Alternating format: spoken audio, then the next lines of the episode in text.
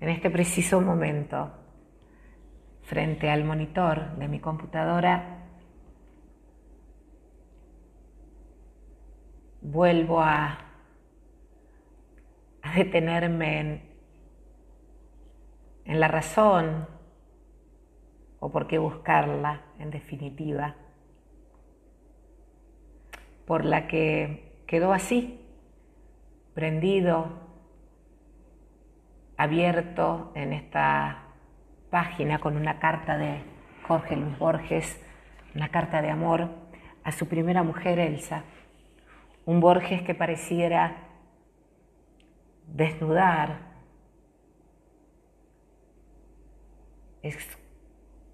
explosionar su sentir de una manera inevitable, amorosa y, y hasta desgarradora, porque siento que en esta carta de alguna manera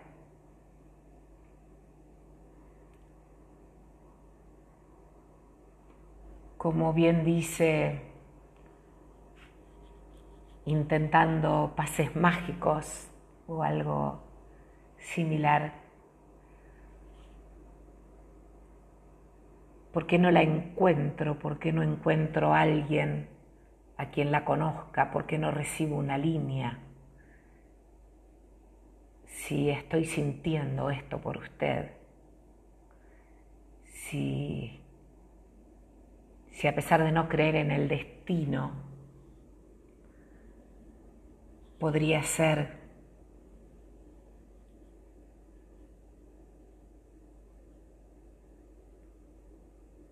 que esta soledad dejara de abrumarme.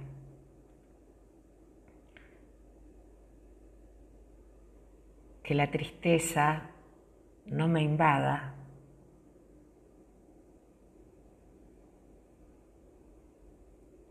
Y que usted esté simplemente.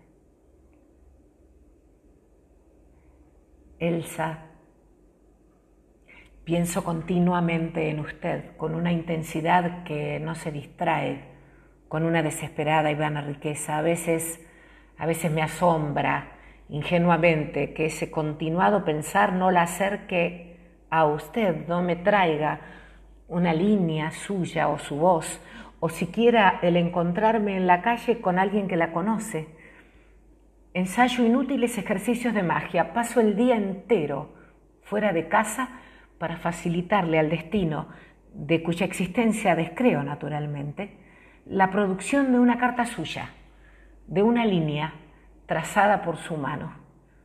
Los días y noches de soledad que me abruman no solo son muy tristes para mí, son de algún modo irreales también, porque usted, Elsa, no está en ellos. No sé por qué le escribo estas fruslerías que le ocurren al otro, a Jorge Luis Borges, no a mí, que únicamente soy ahora una infinita, una infatigable nostalgia. No sé cuándo leerá usted esta carta. La semana que viene emprenderé la peregrinación a La Plata. Elsa, recuérdeme.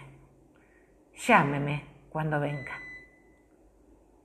Trabajo, a pesar del verano, bastante. Hay muchos libros que la esperan. Suyo, Jorge Luis Borges.